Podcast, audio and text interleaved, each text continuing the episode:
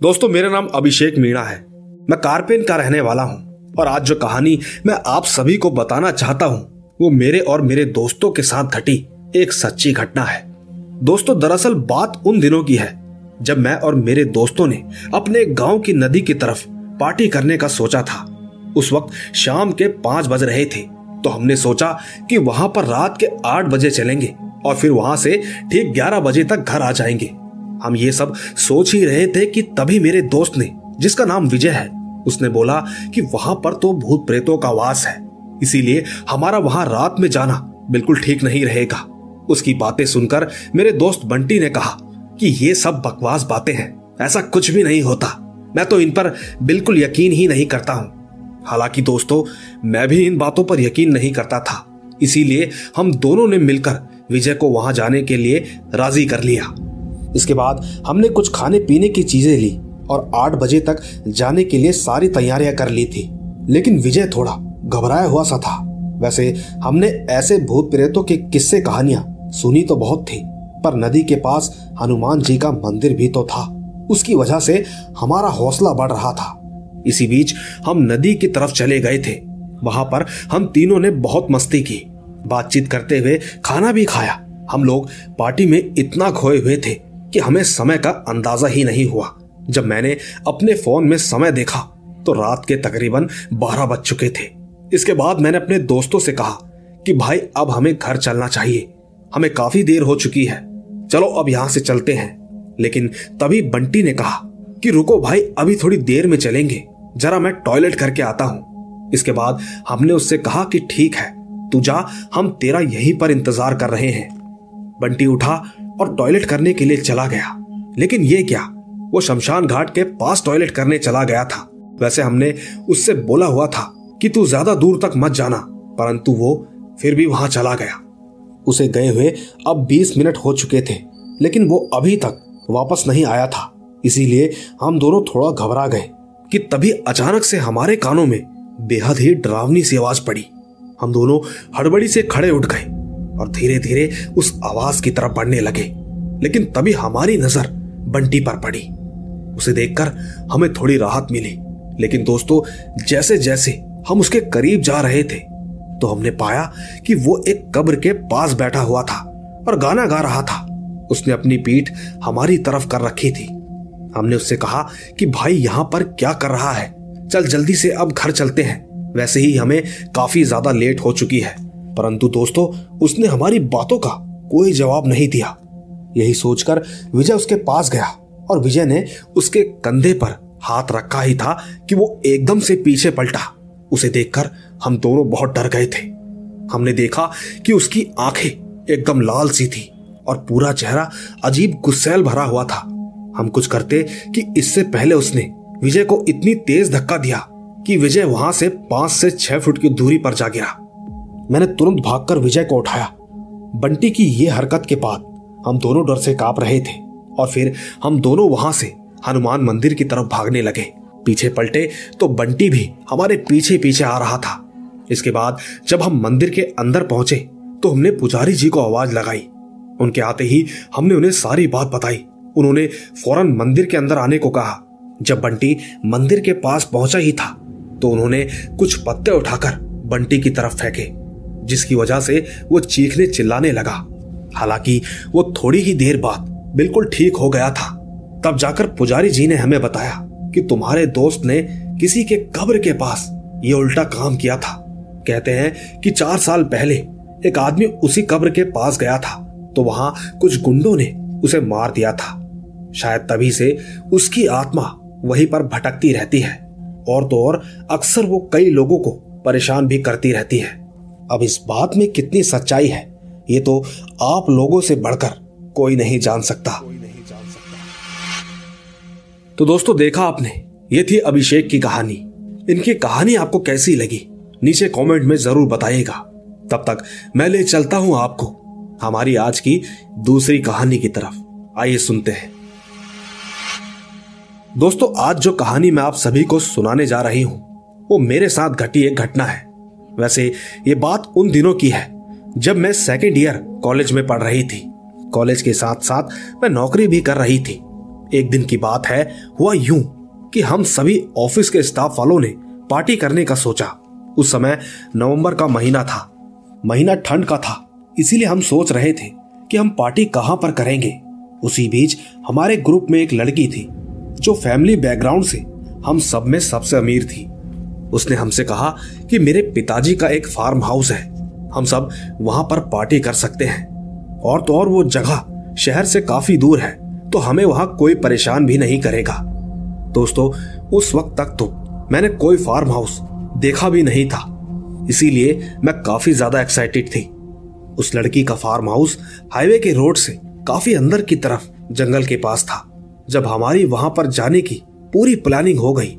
तो मैंने अपने घर आकर अपनी वहाँ से जाने की परमिशन ले ली थी। आखिरकार, जिस दिन हमारी पार्टी थी, वो दिन भी आ ही गया था। पार्टी तो रात के आठ बजे थी और हम सभी ऑफ़िस के दोस्त फार्म हाउस के लिए निकल गए थे। हम सब कुल मिला के बारह लोग थे, कुछ लड़कियाँ और कुछ लड़के। जब हम हाईवे पर पहुँचे तो मैंने देखा और सोचा कि ये तो जंगल जैसा लग रहा है। अंधेरा भी काफ़ी हो चुका था। वो इलाका एकदम सुनसान सा लग रहा था। कहीं रोड पर कोई भी स्ट्रीट लाइट नहीं जल रही थी। हम बस अपनी गाड़ी की रोशनी से ही आगे बढ़ रहे थे। बस कुछ ही अंदर जाते जाते मेरी दोस्त का फार्म हाउस आ गया। वहाँ पहुंचकर हमें तो काफ़ी अच्छा लग रहा था। हम सभी उसके अंदर जाते ही मस्ती करने लगे। फिर जब नौ बज चुके थे तो हमने तुरंत खाना भी गर्म किया और सब लोग मिलकर खाने भी लगे। इसी बीच कुछ लोग तो म्यूज़िक चलाकर नाच भी रहे थे। फिर जब मैंने घड़ी में समय देखा तो साढ़े दस बज गए थे। मैंने सभी से कहा कि, अरे यार, काफ़ी देर हो गई है। चलो अब घर चलते हैं। उस वक्त सबने मुझे कहा कि, हम तो यहाँ, कुछ देर और रुकेंगे। तुम्हें जाना हो तो चले जाओ। दोस्तों, उनकी बातों से ये साफ़ लग रहा था कि ये दो तीन घंटे से पहले यहाँ से निकलने नहीं वाले। इसीलिए मैं वहाँ से अपनी स्कूटी लेकर घर की ओर निकल पड़ी। फार्म हाउस से निकलने के बाद मैंने देखा कि अब तो पहले से भी ज़्यादा अंधेरा और एकदम खाली और सुनसान रोड थी। जैसे कि मैंने आपको पहले बताया था, पर मैं अपनी स्कूटी की रोशनी से आगे बढ़ते जा रही थी। कुछ दूर पहुँचते ही मेरी स्कूटी अपने आप बंद हो गई। तब मैं सोचने लगी कि अब इसको क्या हो गया। इसके बाद मैं बीच रोड पर अपनी स्कूटी को खड़ा करके चेक करने लगी कि आखिर इसमें दिक्कत क्या आई है। इसी बीच अचानक ही मेरी स्कूटी की चाबी नीचे गिर गई। अंधेरा होने के कारण मुझे कुछ भी दिखाई नहीं दे रहा था। पर मैंने अपने फ़ोन की लाइट चालू की और चाबी को ढूँढने लगी। कुछ देर बाद मुझे चाबी मिल गई। सच कहूँ तो उस समय तक तो मुझे जरा सा भी डर नहीं लगा। जब मैंने चाबी को स्कूटी में लगाई तो स्कूटी चालू हो गई। मैं धीरे धीरे हाईवे की तरफ़ जाने लगी। इसी बीच मैंने एक बात नोट की, और वो ये कि मेरी स्कूटी का वज़न भी काफ़ी ज़्यादा हो गया था। मानो ऐसा लग रहा था कि जैसे कोई मेरे पीछे बैठा हो। पर मैंने इस बात पर ज़्यादा ध्यान न देते हुए अपने घर पहुँचने पर ध्यान दिया। इसी चक्कर में मैं स्कूटी भी काफ़ी तेज चलाने लगी। मैं करीबन आधे घंटे के बाद में अपने घर पहुँच गई थी। घर पहुंचकर मैंने पाया कि सभी लोग सो रहे थे। मैं चुपचाप अपने कमरे में गई और फ्रेश होने के बाद सोने लगी। उस वक्त मेरी माँ और मेरा भाई बेड पर सोए हुए थे तो मैंने अपना बिस्तर नीचे ज़मीन पर लगाकर सो गई। लेटने के बाद मुझे नींद नहीं आ रही थी। फिर दस मिनट के बाद मैंने अपनी आँखें बंद की तो मेरे कानों में किसी के सांस लेने की आवाज़ें आने लगी। मैंने तुरंत अपनी आँखें खोली और अपने आसपास देखने लगी, पर मुझे कोई भी दिखाई नहीं दिया। मैंने दोबारा अपनी आँखें बंद की, लेकिन फिर भी मुझे वैसा ही महसूस होने लगा। ऐसा लगातार कम से कम पाँच से छह बार हुआ। इसके बाद मैं डर गई। मैं अपनी माँ को आवाज़ लगाने की सोच रही थी। पर मेरे हाथ पैर एकदम से जगड़ गए थे। मानो किसी ने जोरों से मेरे हाथ पैर पकड़ लिए हो। मैं अपनी जगह से हिल भी नहीं पा रही थी और ना ही मेरे गले से कोई आवाज़ निकल रही थी। मैं सोचने लगी कि अब क्या करूँ, कि तभी मैंने अपने मन ही मन हनुमान चालीसा पढ़ने लगी। जैसे ही मैंने हनुमान जी का नाम लेना चालू किया, मानो ऐसा लगा कि मेरे पास से कोई चीज़ तेज़ी से भागकर घर से बाहर चली गई। इसके बाद सब कुछ नॉर्मल हो गया था और फिर रात भर मैं आराम से सो गई। अगली सुबह मैंने माँ को रात की घटना के बारे में बताया। माँ ने तुरंत मंदिर से रात का टीका लगाकर कहा कि आगे से कभी भी देर रात और सुनसान जगह से बिल्कुल मत आना। दोस्तों, इसी के साथ मेरा एक और किस्सा है। उस वक्त मैं बहुत छोटी हुआ करती थी। तब मैं स्कूल में पढ़ती थी और हमारा स्कूल घर से काफ़ी दूर था।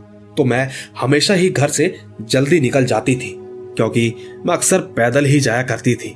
मैं पूरे रास्ते खेलते मस्ती करते हुए जाती थी। दोस्तों, मैं एक बात आप सभी को बताना चाहती हूँ कि हमारे स्कूल के पास एक काफ़ी मशहूर बगीचा है। उसमें झूले और काफ़ी अच्छे अच्छे फूल पौधे लगे हुए हैं।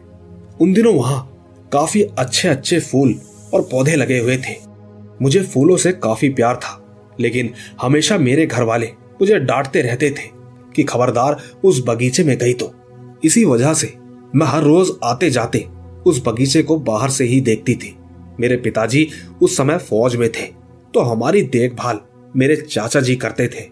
एक बार हमें स्कूल से जल्दी छुट्टी हो गई तो मेरे मन में अचानक ख्याल आया कि आज बगीचे में जाती हूँ। वहाँ जाकर कुछ देर खेलने के बाद वापस घर लौटकर चली जाऊँगी। बस फिर क्या था? मैं उस बगीचे के अंदर चली गई।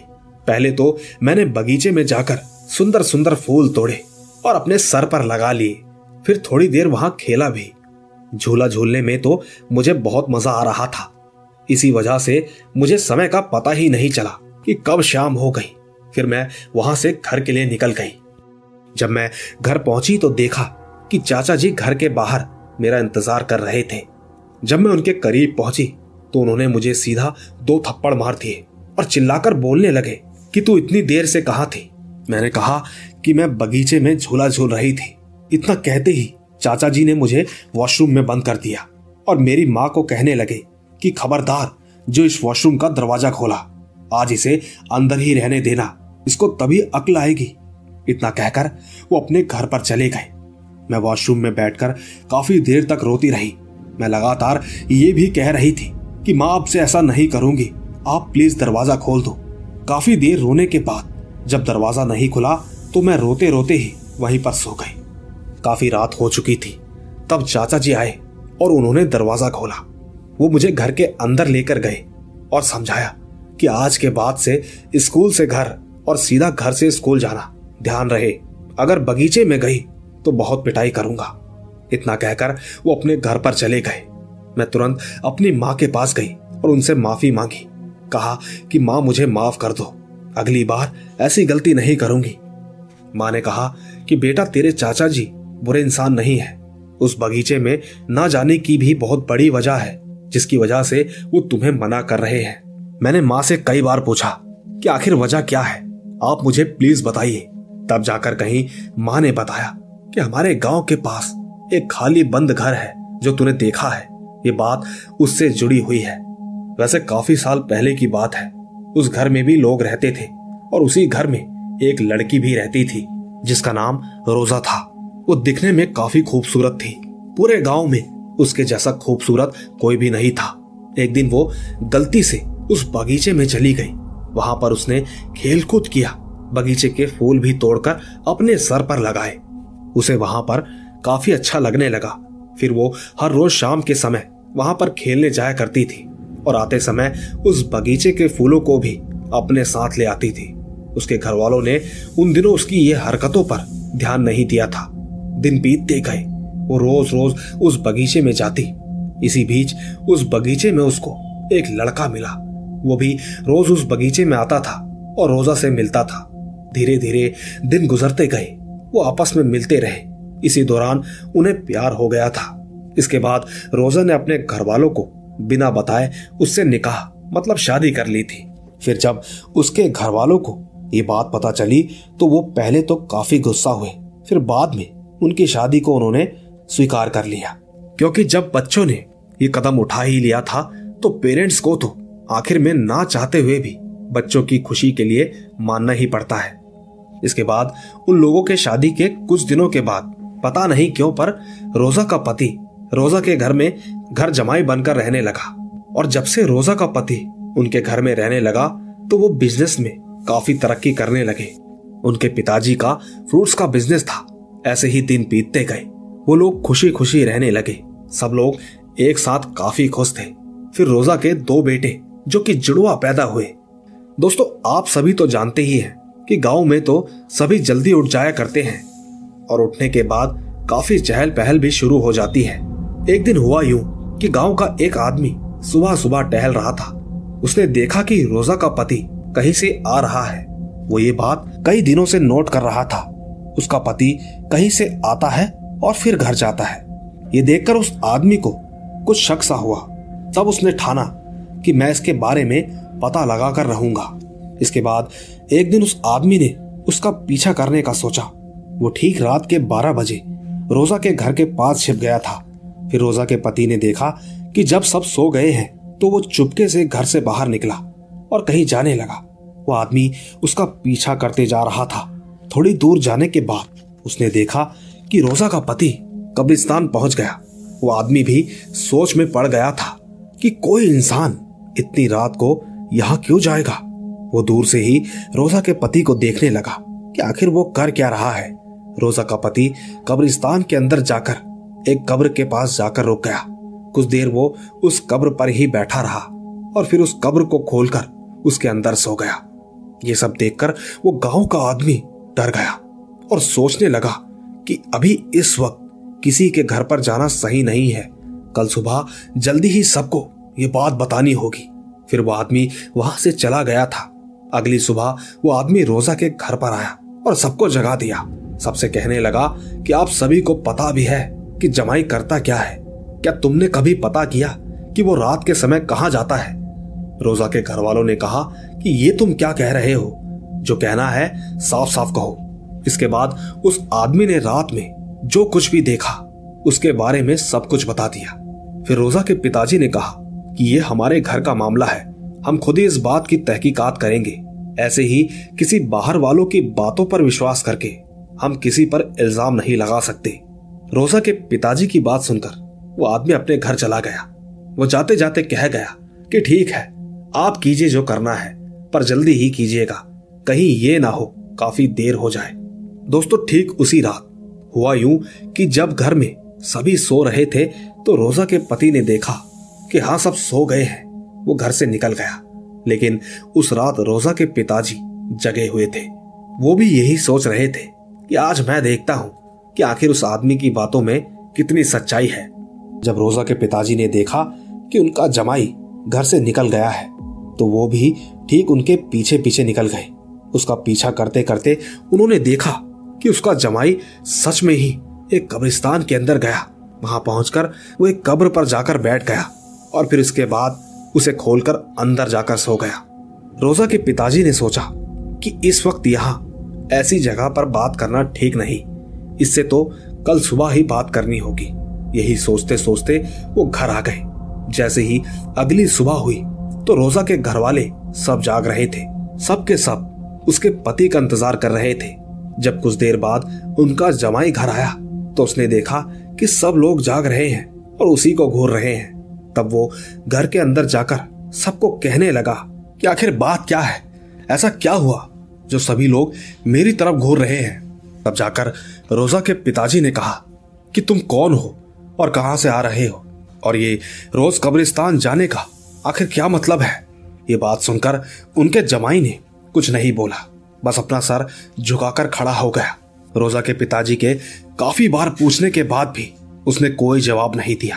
तब जाकर सब गुस्सा हो गए और कहने लगे कि तुम सच बताओगे या फिर गाँव वालों को बुलाए? और साथ में मौलाना साहब को भी। मौलाना जी का नाम सुनते ही उसने अपनी चुप्पी तोड़ी और कहा कि नहीं नहीं, किसी को भी मत बुलाओ। इसके बाद रोजा के पिताजी ने कहा, फिर तुम हमें सच बताओ। दोस्तों, उसने जो बताया, उसे सुनने के बाद सबके पैरों के नीचे से ज़मीन ही खिसक गई थी। उसने कहा कि मैं इंसान नहीं हूँ, मैं एक जिन्न हूँ। मैं उस बगीचे में हज़ारों साल से रहता हूँ। रोजा को मैं हर रोज देखता था। पिताजी, रोजा बहुत ही नेक और अच्छे दिल वाली है। मैं उससे प्यार करने लगा। इसी वजह से मैंने उससे शादी कर ली। मैं रोजा को सच्चे दिल से प्यार करता हूँ। मैंने जो कुछ भी किया, अच्छी नियत से किया। मैंने कभी भी आपका या आपके परिवार वालों का बुरा नहीं चाहा। आप सभी बस मुझे रोजा के साथ रहने दो। इसके आगे मैं कुछ नहीं कहना चाहता।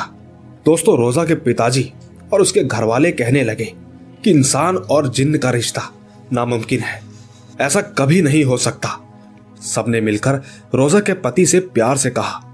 कि अगर तुम सच्चे दिल से रोजा को प्यार करते हो तो तुम यहाँ से चले जाओ। पर उसने कहा कि मुझे यहीं रहने दो। मैं कभी भी किसी को भी परेशान नहीं करूँगा। पर रोजा के घर वालों ने कहा कि तुम खुदा के बनाए नियमों को भूल रहे हो। जिन्नों को इंसान की मदद और हिफाजत के लिए बनाया था। दोस्तों, जब उस जिन्न ने खुदा का नाम सुना तो वो अचानक गुस्सा हो गया और कहने लगा कि ठीक है, मैं हमेशा के लिए जा रहा हूँ। लेकिन मेरे जो ये दोनों बेटे हैं, मैं उनको भी अपने साथ लेकर जाऊँगा। देख लेना। दोस्तों, ये सब बोलते ही वो जिन्न वहाँ से एकदम गायब हो गया। रोजा अपने पिताजी के सामने बहुत ज़्यादा रोई और रोते रोते कहने लगी कि मुझे मेरे पति के साथ रहने दो। काफ़ी रोने के बाद वो चुप हो गई। फिर दोस्तों, उसी दिन हुआ ये कि आधी रात में रोजा के दोनों बच्चे हवा में उड़ने लगे और ये नज़ारा देख घर वाले देखते ही रह गए। दोनों बच्चे हवा में उड़े और घर के बाहर जाते ही दोनों ही गायब हो गए, जिसके बाद घर वाले रोते हुए रह गए। रोजा का तो रो रो कर बुरा हाल हो गया था। उस दिन के बाद रोजा पागल सी हो गई थी। हालत इतनी ज़्यादा खराब हो गई कि वो आज भी पागल खाने में ही है।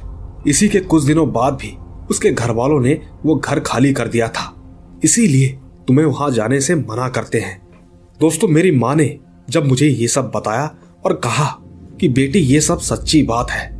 इस दुनिया में कई चीज़ें ऐसी होती है जिस पर यकीन कर पाना मुश्किल होता है। साथियों, उस दिन के बाद से मैं उस बगीचे में कभी नहीं गई। हाँ लेकिन आज भी बाहर से मैं उस बगीचे के अंदर झांकती हूँ। तो सच में दिखता है कि झूला अपने आप झूल रहा है और पेड़ों की डाली भी अपने आप नीचे तक आ जाती है। न जाने आप इस कहानी को वहम समझे। ये तो मुझे नहीं पता। पर अगर आपको जरा सी भी सच्चाई लगती है तो नीचे कमेंट में ज़रूर बताइएगा पर इसी के साथ मैं अपनी तीसरी कहानी भी सुनाना चाहती हूँ, जो कि चार साल पुरानी है। हमारे गाँव में दो या तीन बार बाबा जी का सत्संग करने आते हैं। इसीलिए हम सब भी उन्हें सुनने जाते हैं। तो जो बाबा जी चार साल पहले आए थे, उन्होंने एक बात बताई थी, जिसे हम सब सुनते ही रह गए और आज तक सोचते हैं कि कैसे कैसे लोग होते हैं। बाबा जी ने बताया कि उनके गुरु के साथ एक घटना घटी थी। जो कि उन्होंने हमें सुनाई थी। बाबा ने कहा कि उनके गुरुजी के पास एक परिवार आया हुआ था। उनके बेटी के अंदर एक आत्मा थी। काफ़ी जगह दिखाने के बाद भी कोई फ़ायदा नहीं हुआ। तब गुरुजी ने उसकी आत्मा को मुक्ति दी थी। जब वो परिवार आया, तब तो उनकी बेटी की हालत बेहद ही ज़्यादा खराब थी। और जब अकेले में गुरुजी ने उस आत्मा को बोला कि तुम कौन हो तो उस आत्मा ने कहा कि मैं इस लड़की का ही पिता हूँ। मैं मेरे ही परिवार से बदला लेने आया हूँ। गुरुजी ने उस आत्मा से कहा कि तुम ये सब क्यों करना चाहते हो? इन लोगों ने, आखिरकार तुम्हारा बिगाड़ा क्या है? दोस्तों, तब जो उस आत्मा ने गुरुजी को बताया, वो बात सुनकर गुरुजी हैरान हो गए और साथ ही दुखी भी हो गए। उस आत्मा ने बताया कि मेरा नाम राम है। मेरे परिवार में मेरी पत्नी, एक बेटा और एक बेटी है। मेरा चमड़े का व्यवसाय था। हालाँकि काम छोटा था पर हम सुखी थे। लेकिन बच्चे बड़े हुए तो उनकी ज़िम्मेदारी और उनकी जरूरतों को पूरा करने के चक्कर में मैं अपनी दुकान में झूठ बोलने लगा। यहाँ तक कि दिन भर लोगों से झूठ बोलकर काफ़ी पैसा कमाता था। ऐसा करते करते दिन गुजरते रहे। मैंने काफ़ी लोगों से ठगी करके खूब पैसे कमाए। मेरे बच्चे बड़े हुए। मैंने उनको पैसे और ऐशो आराम में कोई कमी नहीं रखी। फिर मैंने अपनी दुकान भी बड़ी कर ली थी। दिन गुजर रहे थे। अक्सर बैठे रहने की वजह से मुझे शुगर की बीमारी हो गई। ज़्यादा मेहनत करने से मेरी तबीयत भी खराब होने लगी। मेरे बच्चे, मेरी पत्नी मुझ पर कभी ध्यान नहीं देते थे। मेरी पत्नी पूरा दिन मायके में रहती और बेटी अपने बॉयफ्रेंड के साथ। मेरा बेटा पूरा दिन दोस्तों के साथ आवारागर्दी करता था। किसी को भी मेरी नहीं पड़ी थी। एक दिन मैंने सबको बोला कि अब मेरे से दुकान में बैठा नहीं जा रहा। अब आप लोग मेरा धंधा संभालो। उस वक्त मेरे बेटे ने मेरी पत्नी को मना कर दिया। फिर मुझे ना चाहते हुए भी दुकान पर बैठना पड़ा। ऐसे ही एक दिन मेरी शुगर बहुत ज़्यादा बढ़ गई थी, जिसके कारण मेरी मौत हो गई। जब मेरी मौत हुई तो मेरी डेड बॉडी को हॉस्पिटल से घर लाया गया। घर पर सारे रिश्तेदार आए हुए थे, लेकिन मेरी बहन का आना बाकी था, जो कि दूसरे दिन आने वाली थी। तब मैंने देखा कि मेरी पत्नी और मेरे बच्चे मुझे देखकर मुँह बनाते। मानो, मेरे मरने का उन्हें कोई दुख ही ना हो। सबको पता होगा कि पिताजी के मरने के बाद बेटे के बाल काटते हैं। उस वक्त मेरी पत्नी ने सारे रिश्तेदारों को मना कर दिया कि बेटे के सर से बाल नहीं कटेंगे। जब रात हुई तो सभी लोगों का खाने का समय हो गया था। और ये बात तो आप सब जानते ही होंगे कि जब किसी के घर में मौत हो जाती है तो वहाँ पर तीखा और चटपटा खाना नहीं बनाते। जब सभी परिवार के लोगों ने सामने खाना खाया तो मेरे बच्चों ने कहा कि ऐसा खाना कौन खाए? वो अंदर किचन में जाकर पापड़ उठाकर सबके सामने खाने लगे। देर रात तक घर के सारे परिवार वाले मेरी डेड बॉडी के पास बैठे थे। तब मेरी पत्नी और मेरे बच्चे उठकर बेडरूम में आ गए और अंदर से कुंडी लगा ली। वो अंदर बातें करने लगे। मैं भी बेडरूम में गया और उनकी बातें सुनने लगा। मेरा बेटा बोला कि पिताजी को जला देते हैं। अजीब सी महक आ रही है और ये बाकी रिश्तेदार भी सर पर बैठे हैं। तब मेरी पत्नी ने कहा कि अब मैं क्या बोलूँ? तेरे पिताजी को भी अभी मरना था। कुछ दिन और ज़िंदा नहीं रह सकते थे। देखो, एक ज़मीन के पेपर साइन करवाने थे। अब वो ज़मीन भी हाथ से चली गई। और तो और तेरे पिताजी की बहन इतनी बदतमीज है कि क्या ही बोले। इसके बाद वो कहने लगी कि एक रात की ही तो बात है। बेटा कल सवेरे होते ही ये सब चले जाएँगे। तो गुरुजी, जब मैंने ये सब सुना तो मैं बहुत ज़्यादा दुखी हो गया। मैंने अपने परिवार वालों के लिए आखिरकार क्या नहीं किया? और ये मेरे पीठ पीछे ये सब बातें कर रहे हैं। जब अगला दिन हुआ तो मेरी बहन आई और सब परिवार वाले मुझे अंतिम विदाई दे रहे थे। फिर कुछ दिनों बाद मेरे परिवार वालों में से किसी ने मेरी पत्नी को मेरी अस्थियाँ दी। तो मेरी पत्नी ने परिवार वालों से कहा कि हमारे पास अस्थियाँ विसर्जन करने के लिए बिल्कुल समय नहीं है। उसने पाँच सौ रुपए दिए और कहा कि आप ही ये काम निपटाओ।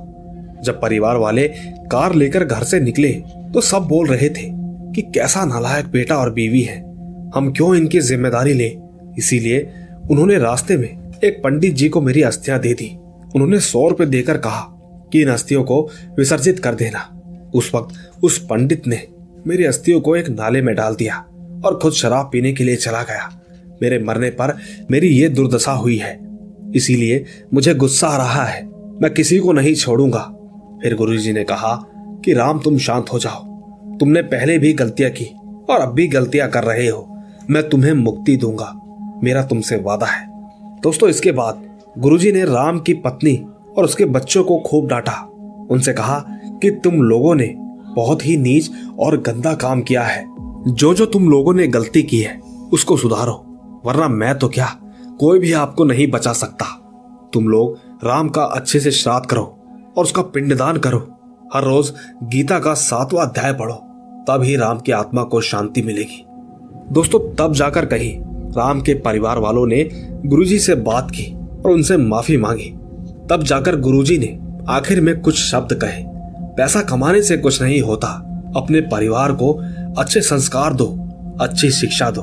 अच्छे कर्म भी कभी खाली नहीं जाते। अब तुम लोग जा सकते हो।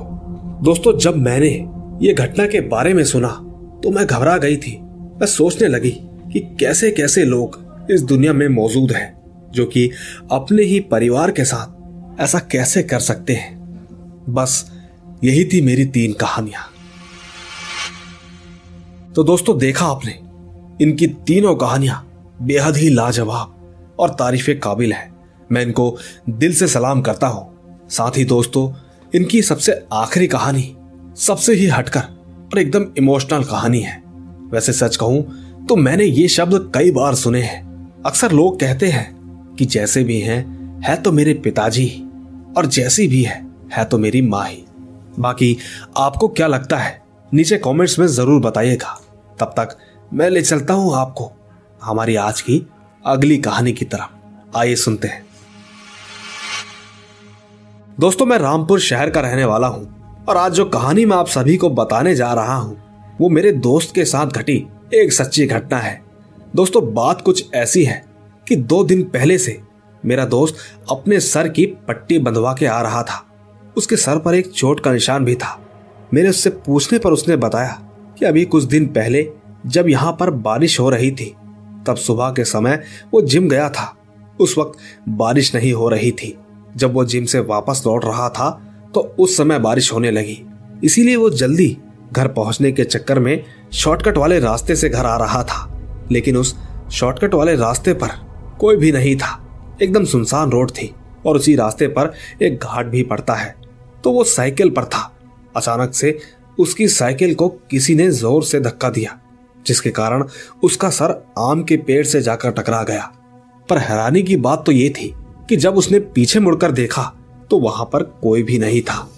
इसीलिए उसने चुपचाप अपनी साइकिल उठाई और सीधा अपने घर पर आ गया। उसका कहना है कि तब से वो अब तक उस शॉर्टकट वाले रास्ते से वापस जेब नहीं गया। आइए दोस्तों, चलते हैं अपनी आखिरी कहानी की तरफ़। आइए सुनते हैं। दोस्तों, मैं आप सभी को अपना नाम नहीं बताना चाहता।